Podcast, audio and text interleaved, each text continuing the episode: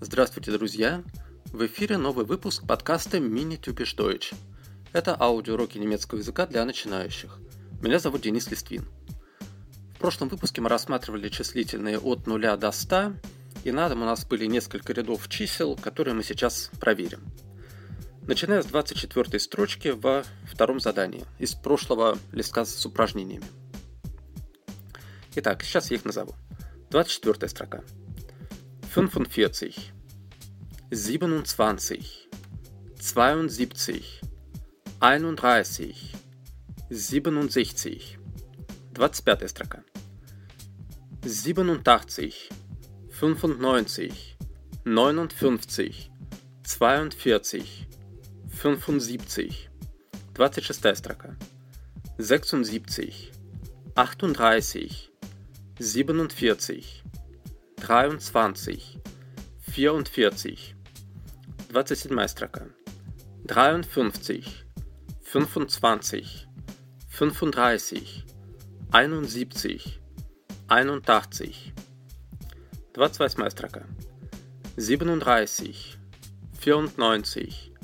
24, 59, 63. 29 строка. 22, 76, 43, 96, 31 и 30. 55, 88, 29, 74, 62. Итак, это были наши числительные. Тема достаточно сложная, и возвращаться к ней желательно с некоторой периодичностью – поскольку сколько бы человек не учил немецкий язык, все равно, когда ему надо либо говорить, либо воспринимать на слух числа, особенно большие числа, то всегда возникают некоторые проблемы. И это упражнение, оно у вас останется, поэтому периодически можно к нему возвращаться и тренироваться дальше. Ну а сейчас мы идем вперед, и сегодня у нас, наконец-то, разговор о существительных. До этого мы говорили о глаголах преимущественно, о предложениях, повествовательных, вопросительных. Ну а поскольку нас в мире окружает еще и много предметов, то, конечно, тема эта тоже должна быть. И вот сегодня она будет. Ну что сказать, про существительные вы уже, наверное, что-то знаете в немецком. Главное, что в немецком, в отличие от английского, но так же как в русском, существительные делятся на три рода. Мужской, женский и средний. Показателем рода является артикль. Прежде всего определенный артикль. Для мужского рода он звучит как der. Для женского рода die. И для среднего das. И прежде всего мы с вами посмотрим на 25 существительных, с которыми мы будем работать в ближайшие уроки. Это предметы, которые окружают нас в жизни чаще всего. Если вы оглянетесь в любой комнате вокруг себя, вы найдете почти все из этих предметов. Итак, сначала мы озвучим список, который у нас дан. Слова разделены по родам, поэтому старайтесь их сразу запоминать в таком виде. Итак, пожалуйста. Мужской род. Der Brief – письмо. Der Computer – компьютер. Der Koffer – чемодан. Der Kuli – ручка. Der Schlüssel – ключ. Der Schrank – шкаф. Der Stuhl – стул. Der Tisch – стол. Средний род. Das Auto – автомобиль. Das Bett – кровать. Das Bild – картина-картинка. Das Buch – книга. Das Fenster – окно. Das Handy – сотовый телефон. Das Haus – дом. Das Sofa – диван. Das Zimmer – комната. И женский. Die Kamera – камера. Фотоаппарат. Die Karte – карта. Die Lampe – лампа. Die Tasche – сумка. Die Tür – дверь. Die Uhr – часы. Die Wohnung – квартира. Die Zeitung – газета.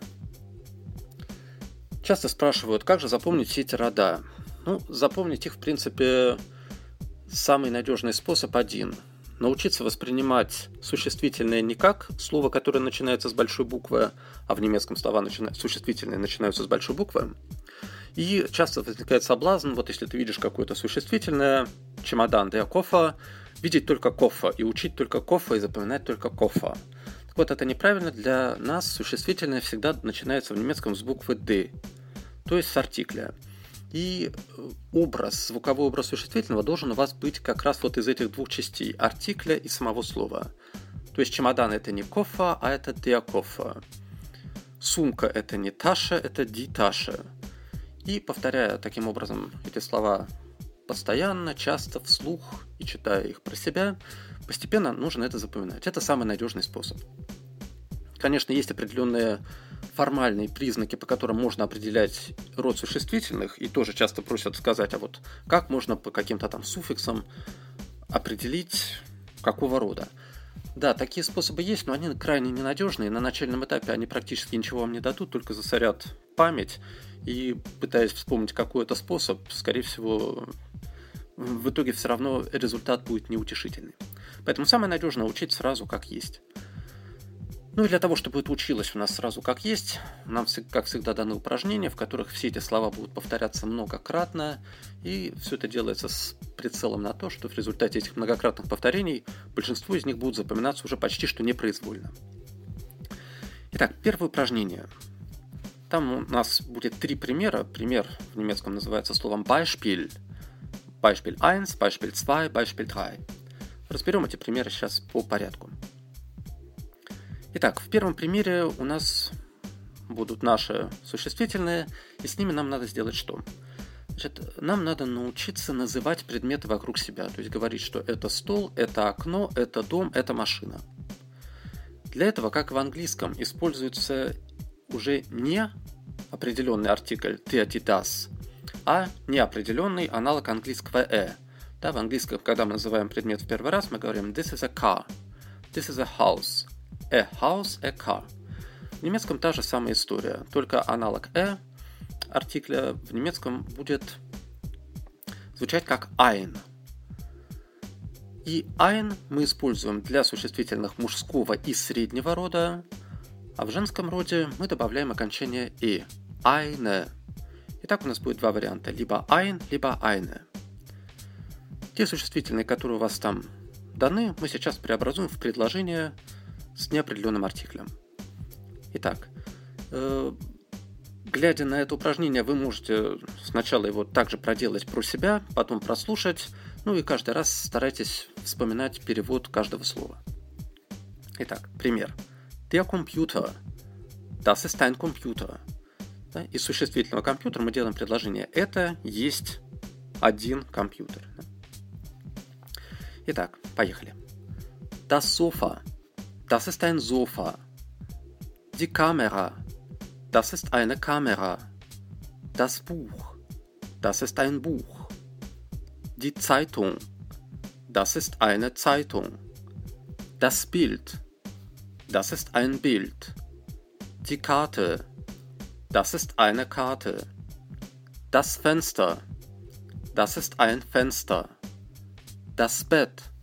Das ist ein Bett. Die Tür. Das ist eine Tür. Der Tisch. Das ist ein Tisch. Das Zimmer. Das ist ein Zimmer. Der Koffer. Das ist ein Koffer. Der Schlüssel. Das ist ein Schlüssel. Das Auto. Das ist ein Auto. Der Kuli. Das ist ein Kuli. Das Haus. Das ist ein Haus. Во втором примере у нас будут те же слова, но уже в вопросительных предложениях. Мы задаем вопрос «это книга?» и ответ «да, это книга». То же самое с неопределенным артиклем ein или eine. Итак, Beispiel 2. Das Buch. Ist das ein Buch? Ja, das ist ein Buch. Der Brief. Ist das ein Brief? Ja, das ist ein Brief. Der Kuli. Ist das ein Kuli? Ja, das ist ein Kuli. Das Handy. Ist das ein Handy? Ja, das ist ein Handy. Die Lampe. Ist das eine Lampe? Ja, das ist eine Lampe. Die Tasche. Ist das eine Tasche? Ja, das ist eine Tasche. Der Tisch. Ist das ein Tisch? Ja, das ist ein Tisch. Die Uhr. Ist das eine Uhr? Ja, das ist eine Uhr. Der Stuhl. Ist das ein Stuhl? Ja, das ist ein Stuhl. Das Sofa. Ist das ein Sofa? Ja, das ist ein Sofa. Der Schrank. Ist das ein Schrank? Ja, das ist ein Schrank. Die Karte. Ist das eine Karte? Ja, das ist eine Karte. Das Bild. Ist das ein Bild? Ja, das ist ein Bild. Die Wohnung. Ist das eine Wohnung? Ja, das ist eine Wohnung. И последний третий пример. Beispiel 3. То же самый вопрос. Это лампа, но ответ, будьте внимательны, отрицательный. И тут мы сталкиваемся с необычным явлением для русского или английского языка. В немецком, чтобы вам сделать отрицать, отрицание к существительному, это не карта, это не стол, это не квартира, используется специальный отрицательный артикль. Он работает так же, как и неопределенный артикль ein, только впереди буква К. Получается kein для мужского и среднего рода, либо keine для женского. Итак, пожалуйста, Beispiel 3. Die Lampe. Ist das eine Lampe? Nein, das ist keine Lampe. Die Zeitung. Ist das eine Zeitung? Nein, das ist keine Zeitung. Der Brief. Ist das ein Brief? Nein, das ist kein Brief. Der Koffer. Ist das ein Koffer? Nein, das ist kein Koffer. Das Bett. Ist das ein Bett? Nein, das ist kein Bett. Die Kamera. Ist das eine Kamera? Nein, das ist keine Kamera. Der Schrank. Ist das ein Schrank? Nein, das ist kein Schrank. Der Stuhl. Ist das ein Stuhl? Nein, das ist kein Stuhl. Die Tasche. Ist das eine Tasche? Nein, das ist keine Tasche. Die Uhr. Ist das eine Uhr? Nein, das ist keine Uhr. Das Fenster. Ist das ein Fenster? Nein, das ist kein Fenster. Das Auto. Ist das ein Auto? Nein, das ist kein Auto. Das Handy. Ist das ein Handy? Nein, das ist kein Handy. Das Zimmer. Ist das ein Zimmer? Nein, das ist kein Zimmer. Die Tür. Ist das eine Tür? Nein, das ist keine Tür. Die Wohnung. Ist das eine Wohnung? Nein, das ist keine Wohnung. Der Schlüssel. Ist das ein Schlüssel? Nein, das ist kein Schlüssel. Ну вот, я все это произнес слух. Можно было бы, конечно, этого не делать, вы бы справились и сами, но цель как раз в том, чтобы вы больше слышали этого на слух и воспринимали со слуха, и чем больше вы это делаете, если вы повторите это несколько раз, то тем больше вероятность того, что все эти существительные все-таки запомнятся со всеми их артиклями. Дома у вас будет два примерно таких же упражнения, где существительное названо по-русски, надо его назвать по-немецки, в первом случае с неопределенным артиклем, а во втором с определенным артиклем. Думаю, все у вас получится, в следующий раз мы это проверим. Ну а на сегодня все. Всем успехов, удачи und auf Wiedersehen. thank you